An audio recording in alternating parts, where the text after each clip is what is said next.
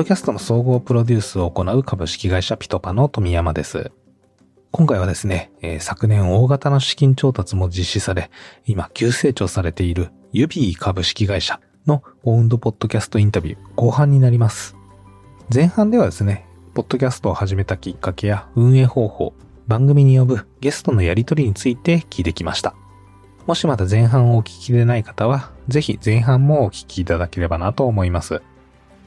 後半ではですね、ユビーさんがそのポッドキャストの運営で困っているようなこと、このあたりを主に聞いてきまして、意見交換させていただきました。ポッドキャスト番組を作っている人にとってはかなりあるあるな話かなと思いますので、今からポッドキャスト番組を作ろうとされている方、もしくは、え、現在作っている方にとって、まあ、かなり面白い内容になっているかなと思います。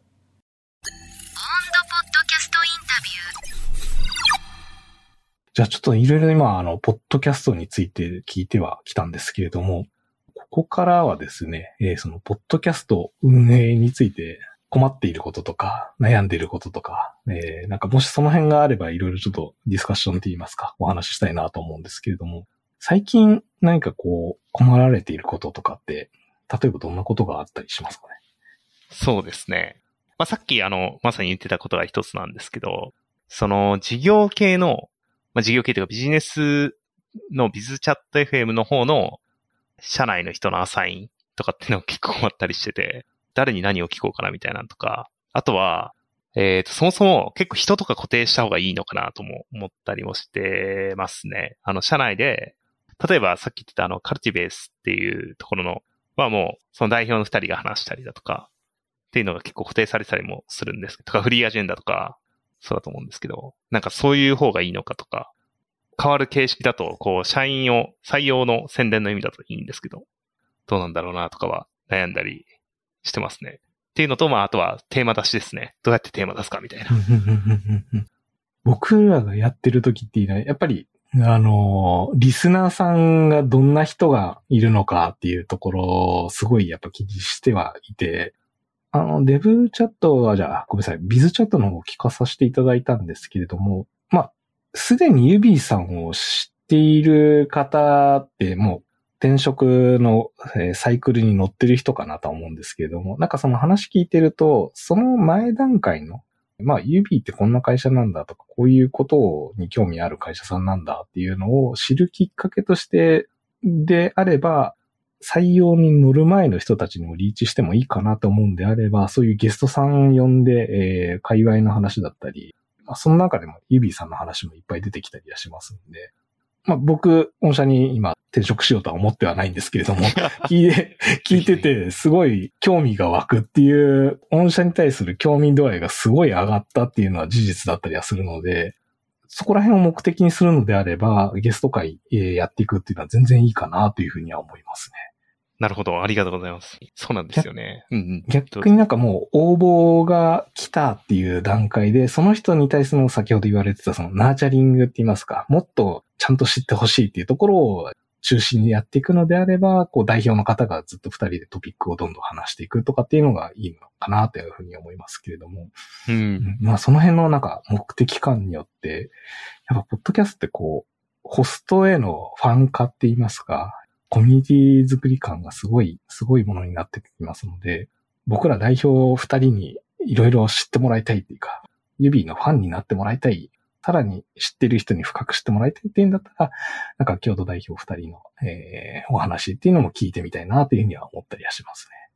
そうですね。やっぱりファン、ファン化するっていうところが一個のゴールですもんね。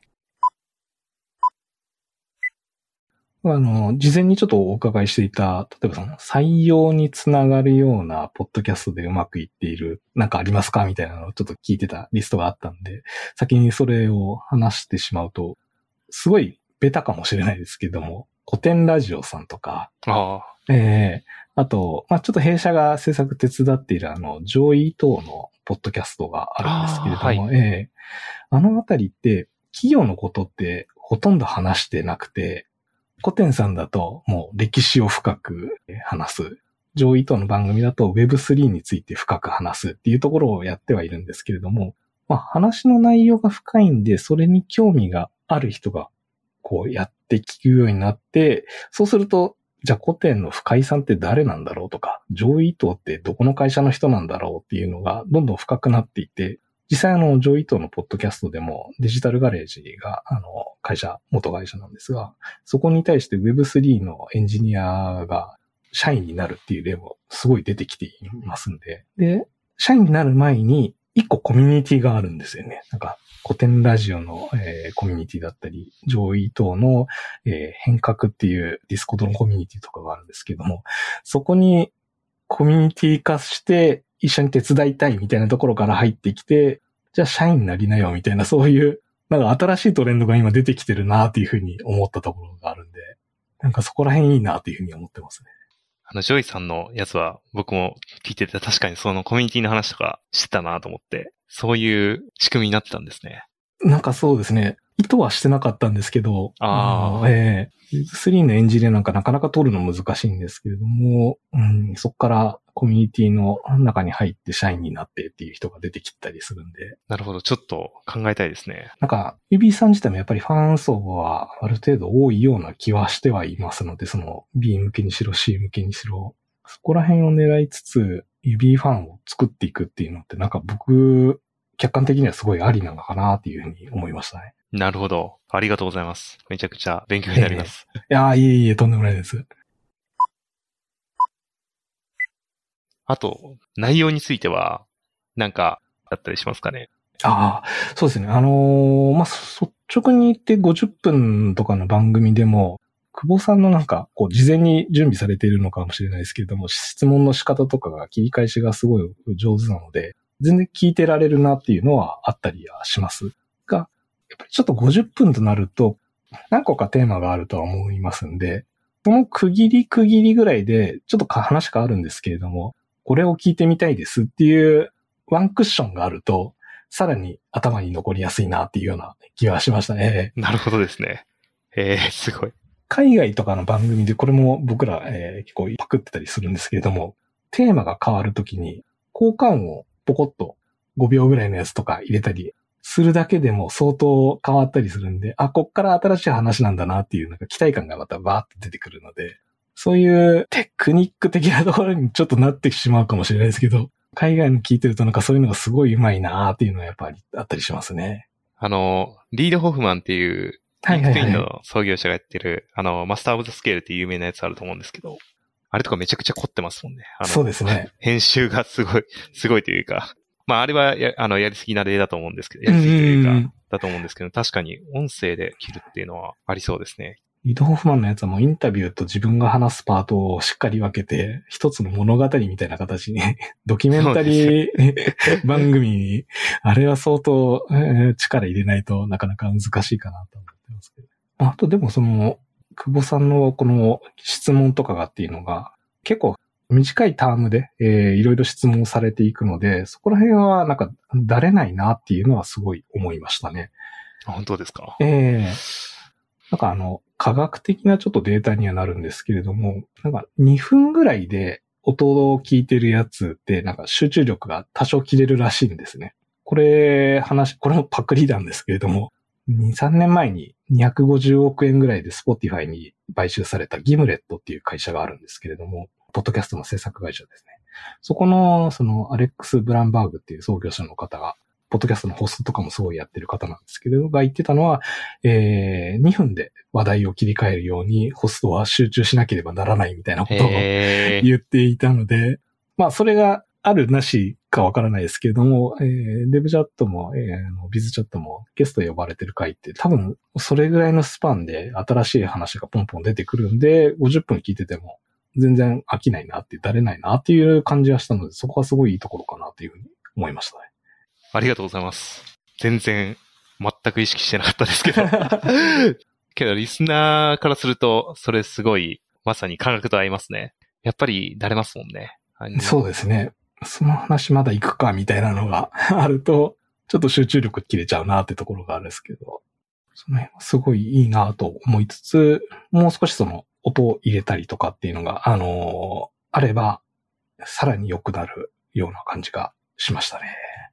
これは TR チームとのご相談になりますね。はい。どこまでやるかっていうのは。そうですね。はい。あとなんかあの、全部ではないですけど、えー半分以上は最近ずっと聞かさせていただいていて、本当ですか、ええありがとうございます。えーすごい、えー面白いなと思って聞かさせていただいてるんですけれども、これごめんなさい。久保さんが少し気分害されたら申し訳ないなとは思うんですけれども。いやいや、全然大丈夫です。あの、あのもう率直なアドバイスえーいただきたいです。これはですね、あの、営業力がある人に本当によくあることなんですけども、相づちのところが、ちょっと、あの、適当って言ったらあれなんですけど、えーなるほどとか、確かにとか、素晴らしいとか、面白いっていう言葉がすごいよく入ってくるんですけども、頻度が若干高いなと 思ってしまって、えー中には単純な相づちって感情が入ってない相づちとかが入っている場合も、まあ、あの、本当に面白いなと思われてはいると思うんですけれども、おそらく頭の中の構造の中として、次の質問を考え、考えながら、えー感想というのになるほどとか面白いとかって言った時って、適当感があるなっていうのがあるので、まあ、あの、編集の時にもしかしたらそこら辺少しなるほどとかカットされた方がいい反応の、こう、やりとりになるなっていうのは、なんとなく思いました。ありがとうございます。いやー、なるほど、なるほどって言ってしまっえた。そうなんですね。ええ、ええ、これも本当僕、あの、本当に言ってしまって、後でいっぱいカットしてるんですけれども、やっぱ頻度が多くなっちゃうと、重みがだんだんなくなってくるなっていうのがあるのと、あと中には、その、なるほどのでも、この音声って本当不思議なもので、言葉に感情がめちゃめちゃ乗ってくるので、なるほどなるほどっていうのと、あー、なるほどっていうのって、全然やっぱりリスナー側に伝わってくる感情が違ってくるので、なるほどの言い方も3パターンぐらい用意してると、どこに集中度合いが出てくるかっていうのってすごいわかりやすいなと思うので、なんかぜひ久保さんにもその辺実践してもらいたいなっていうふうに思っいやめちゃ。くちゃ勉強になります。そっか。なんか、前に、あの、それこそ、他の、えーっと、社員から、こう、相槌が多いというのを指摘されたことがあったんですよね。で、それからちょっとできるだけ喋らないでおこうとしたんですよね。こう、相槌をできるだけしないでおこうみたいな。ただ、その、結構ゲストの方とかもそうですけども、なんかこう、あまりに相槌がないと逆にけど不安かなとも思ってまして、なんかどうやって、あの、入れるべきかどうかみたいなのとかも、どうするべきかっていうのが迷ってたりしたんで。まあけど、今の、えー富山さんのお話だと、やっぱり入れるべきところはやっぱり入れた方が良くて、けどやっぱりそれはなんか考えながらとかじゃなくて、まあちゃんと感情を込めてやると、リスナーの方にもいい感じに伝わって良いと。そうですね。形ですかね。まあ、そうなんですよね。あの、こう喋ってると、やっぱり相槌打ってあげた方が、インタビューされる側もどんどん話が出てくるので、すごいいい手法なんですけれども、えー、なので僕は結構編集でめちゃめちゃカットしたりしますね。他になんか、あの、ここならではで聞きたいこととかももしあれば。アイデア出し？あ、の、はいはいはいはい。方法とかって、そうですね。エンジニア向けのものであれば、おそらく、御社スクラムで、えー一週間単位とかで、いろいろ回してると思うんですけれども、えっ、と、実はスクラムとポッドキャストってすごい相性がいいなと思ってまして、スクラムで一週間で回すと必ず何かしらの発見が一個あったりするんですよね。で、まあ逆にないと、そのスクラムって、えー本当にちゃんとやってたのっていうような話になるかなと思うんですけども、そこで出てきた発見って、ポッドキャストのネタになりやすいなっていうのが実はあって、こちらもあの、まあ、ポッドキャストにしてなかったりするんですけど、あの、デブ系のえーブログを書いたりするときは、そういうスクラムからえーネタを引っ張ってきてるっていうのがあったりはするので、そういうことか。あの、スクラムセレモニーの、まあ、ケプトとかでこう出てきたこととか、そうですね。それが発見になるので、じゃあそれをちゃんと言語化しようってなった時の、まあ、その言語化する作業もできますし、そこが合わせて、えー、ポッドキャストにしやすいなっていうのがあったりとかですね。セレモニーをウォッチしてたら、そうやってこうネタが実はそこに埋まっているよという。うんそうですね。ええ目線を変えると多分、習字定例とかは、もう本当話題の宝庫だったりはするかなと思いますね。いや、めちゃくちゃ参考になります。これはすぐにできそうな。あと、僕らがずるいやり方かもしれないですけれども、ネタに困った時にやるのって、自分で書いたブログを言葉でさらに話すパターン。あ ですとか、あるいは、やっぱりその他人のブログとか、久保さんだとその他のポッドキャスト聞かれてると思うんですけれども、そこで話題にしてたことを話題にするとかっていうのは、意外とやりやすくて、えっ、と、楽な方法だったりするなっていうのはありますね。確かに、今、アドベントカレンダーとかやってるので、もうそこでちょっとピックアップすると良さそうですね。さっきおそうですお話ししたね。そうすると、まあ、1ヶ月に1、2本ぐらいは、目線変えるだけですごいネタは出てくるなっていう気はしますね。いや、めっちゃ普通にすぐに使えそうです。ありがとうございます。とんでもないです僕らもいろいろな企業さんとのポッドキャストをいろいろ作ってたりして、やっぱりネタに困ることとかもあったりするんで、そういう時は本当にそういうマーケティングのミーティングに出させていただいたりとか、近しいブログとかがあったんで、これをネタにして話しませんか？みたいなとか、なんかそういうのをやったりとかっていうのもあったりするんで、えー、まあ多分皆さん共通の悩みなのかなというふうには思います。最後に、ゆびさんの方から宣伝ですとか告知などがあれば、えっ、と、一緒に流したいなと思うんですけれども。はい。そうですね。まあ今の直近でですね、まあ、シリーズ C っていう、あのー資金調達ですね、を終えまして、で、まあ合計で、えー全体で107億、えー調達したというところで、まあじゃあ、この調達したお金で何をしますかというとですね、やっぱり我々ソフトウェア企業なので、もう人に投資するしかないというところでですね、まあ、かなり制約事業の一つはまあ事業開発だったりだとかっていうところのまあ人員っていうところと、まあ特にフォーカスで絞ってるのはそこと、あとはまあ、えーエンジニアですね。やっぱり調達したらもう採用しか勝たないというところでですね、あの、やらせていただいておりまして、あの直近でなんか他のニュースとしては、あの、アメリカの進出っていうのも実はこぞっとですね、法人を直近で立てたりもするので、まあ、いろんなこうチャンスがですね、指はまだまだいっぱいどんどん出てきてるので、あの、ぜひこのヘルステックの業界で新しいですね、まあ、組織も含めていろいろと作っていきたい方というのがいらっしゃったらですね、ぜひこちらまでご応募くださいというところで、こちら、こちらってどこなんだっていう形なんですけども、あの、はい、リンクとか多分貼っていただけるような気がしてるので、はい。あ、そうですね。ありがとうございます。あの、リンクの方をいただいてますので、あの、番組概要欄のところと、あと、まあ、ブログの方ではブログの中にですね、あの、採用ページへのリンクを貼らさせていただきますので、そこから見ていただければなと思います。ありがとうございます。ねあと、まあ、ポッドキャストも、あの、デブチャット FM、ビズチャット FM の、あの、おすすめ会っていうのもいただいてたりしますので、えー少し番組の中でも流させていただくんですけれども、えー多少興味を持った段階では、あの、採用以外の面でもすごい情報は満載の番組かなと思うので、ぜひこちらも聞いていただければ、さらに興味も持たれる方が増えるんかなというふうに思いますので、ぜひ聞いてみてください。ありがとうございます。もうまさに、これがポッドキャストの中で宣伝するというのが、はい。一番だというのに気づいたので、めちゃくちゃありがたいです。他には大丈夫ですかね？告知系とかは。はい。大丈夫です。ありがとうございます。わかりました。はい。今日は、えー、ユビーの久保さんにゲストとして来ていただきました。久保さん、今日はどうもありがとうございました。ありがとうございました。ポッドキャストインタビューということで後半のお話だったんですけれども、まあ、個人的にはですね、非常によくその事前準備されて、テンポよく話が切り替わる、えー番組かなと思ってまして、それぞれ、えーデブチャット FM、ビズチャット FM でおすすめ会をいただいてきましたので、まあ、順番に、えーちょっと触りの部分ではありますが、流させていただきたいと思います。まずはじめが、デブチャット FM の、えー、ユビーさんのこのデザインシステム、ユビーバイタルを作った背景という回で、その運用の工夫などについて、ユビーのデザインエンジニアさんと対談している回です。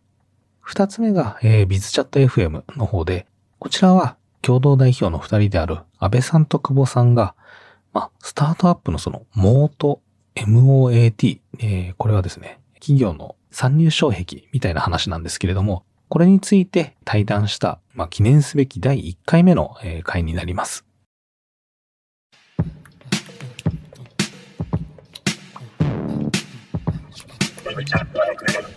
はい、えー皆さんこんにちは、久保です。はい、今日ですね、久々の、えーデブチャット FM 収録していくというところでやってまいります。えー本日はですね、あの、ユビーの、えーデザインエンジニアの、えーノリピーことですね、えー大木隆則氏に、えー登場いただいて、えー一緒に、えーデザインシステム周りのお話をしていこうと思っております。はい、じゃあ、ノリピー、よろしく。ということで、簡単に、えーっと、そうね、自己紹介をしていただけると。はい。えー、大木隆則と言います。社内ではノリピーと言われてて、まあ、インターネット上だと、まあ、高則ピーっていう ID とかで活動していることが多いです。で、デザインエンジニアをしているんですが、入社は2022年の1月に入社しまして、まあ、デザインシステム周りのこととか、まあ、あと、指病気の Q&A っていうサービスの開発とかをやっていて、まあ、最近だと、えっ、と、病気の記録とか、なんか受診の記録とかをこう作れる機能を、あのーデザインと開発両方やってるっていうような感じでやってます。よろしくお願いします。ざますね。まさに、あの、特殊なポジションで、デザインエンジニアっていう、初の、指初のデザインエンジニアだよね。そうですね。指初のデザインエンジニアですね。まあ、デザインエンジニアっていうポジションがそもそも結構珍しい感じだったので、確かに、最近は結構増えてんのかな？やっぱり。最近は結構増えてそうですかね。まあ、でも各社結構、こう、要求が違うので、難しいジョブタイトルっていう感じはありますね。うーん、確かに。確かに。うん。なるほど。さなるほど。その、まあ、それぞれによって JD が違うっていう、よくあるあるの、あるあるというか、その、職種ができる時の創世期によくある。あ、そう、そうですね。そう、大体なんかね、インフラエンジニアとか、データエンジニアとか、割とこう、分かれてきているというか、まあビジネスインテグレーションなのか、まあ、機械学習系なのかとか、すごいこう、はっきり分かれてきて、どこの職種で何やるかっていうのは割ともう固まってる感じがありますけど、デザインエンジニアは結構まあ、各社まちまちなので、結構難しいですね。デザインエンジニア同士で会うことあるんですけど、あんまり噛み合わなかったりしますね。ああ、なるほど。なるほど。結構じゃあ、その、えっ、と、デザインエンジニアを採用したいっていう、その会社側の背景とかも、もう、企業によって全然違うみたいな。なんかそんな感じなのかな。ペイン自体も。そうですね。まあ、例えば指の場合だと、エンジニアは結構いろんなことをやる幅広い技術スタックを持った人が多くて、まあ、デザイナーとの間に入る人がいないというか、結構コミュニケーションとか、まあ、実装とかの面で難しさがま出てきて、まあ、デザインエンジニアみたいな要求が出てきたんですけど、まあ、多いのだと、大きい会社とかだと、やっぱデザインシステムを専門でやっていくエンジニアとかデザイナーが欲しいので、デザインエンジニアを募集したりとか、まあ、あと、なんか、いっぱいプロダクト作ってる会社だと、あの、プロトタイピングとか、なんか、デザインのアイディアを素早くこう、検証可能な実装された形に落とし込むみたいなのをやってほしくてデザインエンジニアがこう募集されるみたいなこともありますね。なるほど、なるほど。もう各社によって確かに大きくなってくると、まあ細分化された結果っていうところで、もう指は逆に足りてないみたいな 感じに、その知そうです。ね。うんうん、なるほど。いや、面白い。あと、あの、ノリピーは、実は、入社する前に、あの、このデープチャット FM に出演、出演いただいてて、で、その後ね、入社して、これ今回初、多分、あれ？初だよね、これ。初ですね。あの、入社してから、はい。ということで、もう非常にありがたい限りで、あの、というね、あの、なんだろう、き、あの、稀有な、はい。今回収録会になってるけど、そうですね。あの収録が2年ぶりぐらいですね。2年も経ってないか。あ、本当そっか。もう2000、多分前の収録2020年の頭ぐらい、頭か、なんか夏ぐらいだったような気がするんで、なるほど2。年ちょいぶりぐらいですかね。なるほど。いや、ありがたい限りで、こう、ポッドキャスト冥利につきますっていうところでやっておりますと。いえいえ。はい。という感じで、えーっと、そうですね。今日はあのデザインシステムの話をまさにデザインエンジニアたるものをね、こうしていただきたいなと思っておりまして、で、えーっと、最初にけどもともと結構ノリピー自体もデザインシステムに対して結構知見がね、確かあっそうっすね指で始まる前にも、他の会社で結構デザインシステム自体も作ってたりしたんだっけ？えーっと、前職は UI デザイナーをやっていたので、デザインシステムの、なんかデザイン側の方をよく作るような仕事をしてたんですよね。まあなんかデザインシステムっていう感じじゃなくて、なんか、まあ一人しかデザイナーいなかったので、パーツとかルールとか作んないと死んじゃうみたいな。あの全部つどつどこう説明してると、説明コストやばすぎて辛かったので、まあその辺をこう型化して、あの、コンポーネント、Figma でコンポーネントを作ったりとか、まあその、コンポーネントの使い方みたいなルールを考えて、あの、エンジニアに共有して、まあ僕が見てない画面でもなんとなくできるようにして、みたいなのをこう工夫してた、では前職であって、まあ、戦争の経験を元にやったりとか、技術的なところだと、あんまりプロダクトで運用したことはなかったんですけど、あの、まあ、面白いなと思っていろんなところの技術をウォッチしたりとか、あの、ブログ読んだりとかしていたので、まあ、それを元に、あの、始めたみたいな感じですね。なるほど、なるほど。じゃあまあ、すでにこう行って、そういう知見みたいなのは溜まってる中で、まあ、今回、この、まあ、メリットというか、やっぱりこう自分自身が見なくても、こういろんなところに、えー、で、ちゃんとこう素早く実装されていくっていうところを見てたので、まあ、より、今回その指でも、あの、やろうっていう風になったっていう感じかな。そうですね。ま、最初はなんかデザインシステムを作りたいっていうよりかは、まあ、デザイナーの、こう、リソースを効率化したい、その、作業効率上げたいとか、まあ、実装も結構、人によってまちまちだったので、まあ、実装の、なんだ、クオリティの差を減らしていきたいよね、みたいな話が、まあ、あったので、まあ、その辺をこう、担保できるようなシステム、なんかツールの開発とかをやってたんですけど、まあ、それがだんだんデザインシステムっぽくなってきたので、デザインシステムにしていくかっていう感じになったっていうとこですかね。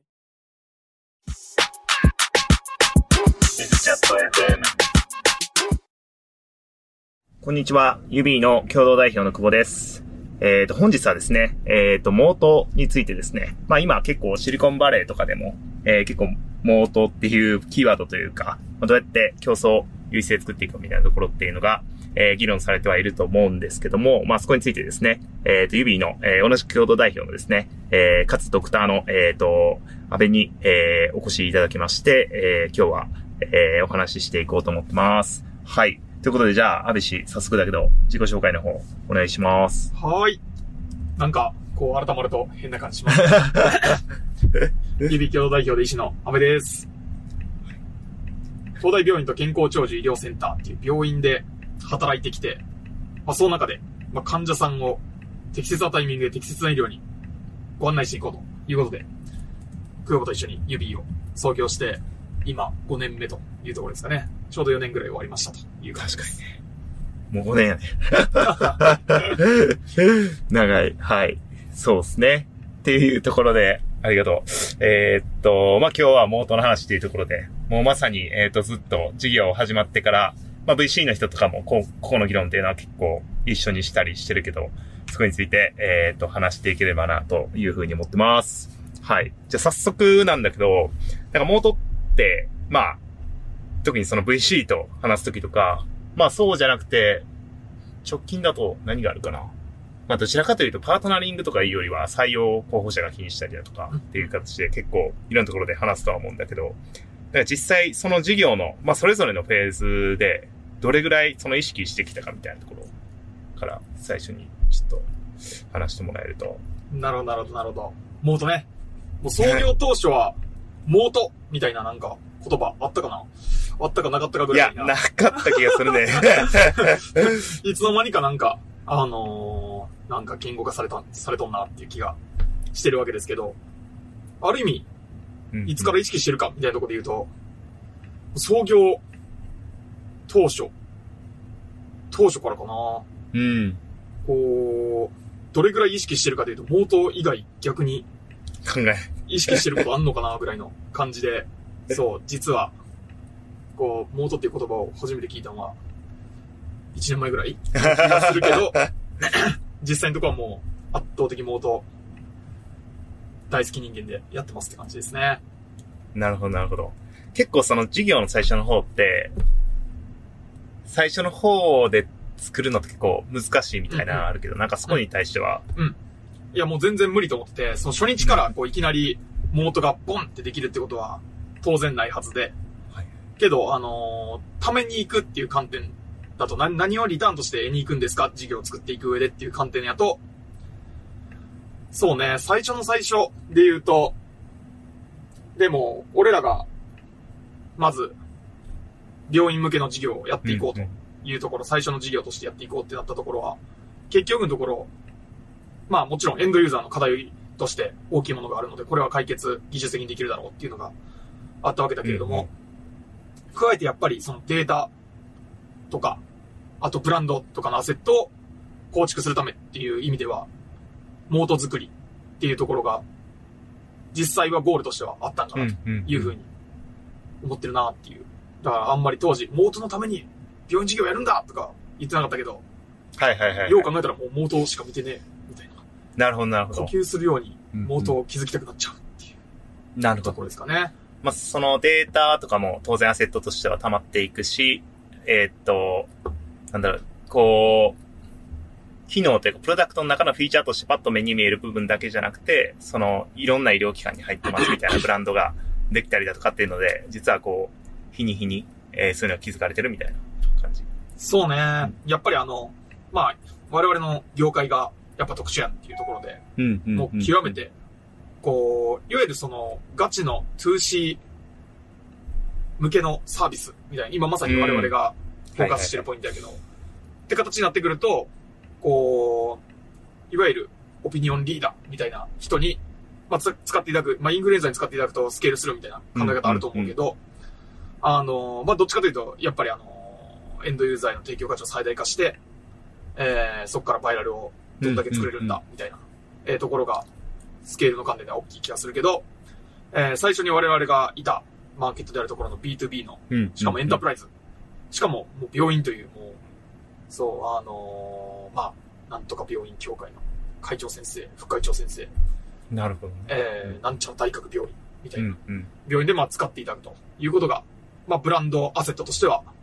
最速で一番多く貯まるかなっていうところは狙いとしてあったよねっていう。うーん、なるほど、なるほど。なるほど。その、まあ、2017年に創業してて、そっから、こう、その、時々でモート意識してたと思うけど、うんうんなんかそこは、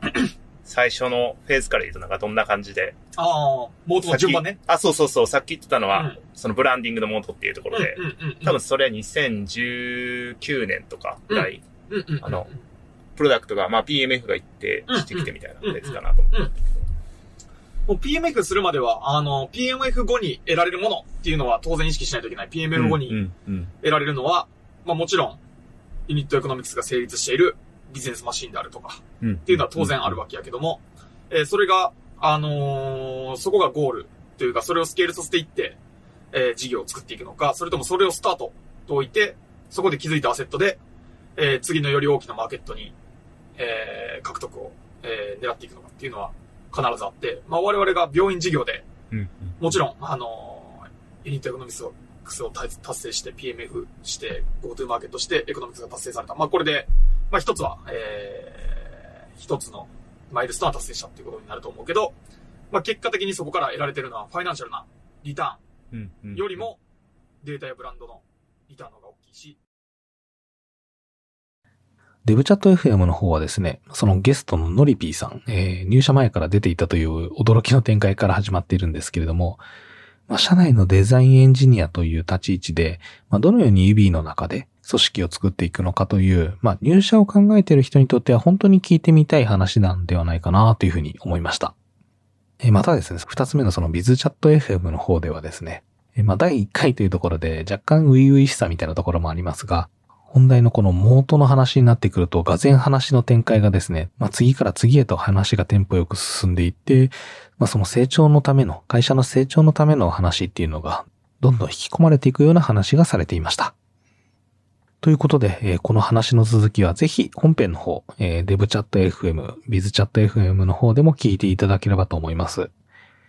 えー番組概要欄の方にですね、この番組のエピソードのリンクを貼っておきますので、えーそこから聞いていただくか、えーもしくは各ポッドキャストアプリで DevChatFM、BizChatFM で検索してみてください。さて、この番組は、ポッドキャストの総合プロデュースを行う株式会社ピトパが、企業が運営する様々なポッドキャスト番組について突撃インタビューしていく番組です。もしインタビューさせていただける企業様がございましたら、ぜひご連絡ください。また、ポッドキャスト番組を制作したいとお悩みの場合も、こちらご相談いただければと思いますので、お気軽にご相談ください。各種お問い合わせについては、番組やエピソードの概要欄のリンク、もしくはピトパのホームページからお問い合わせください。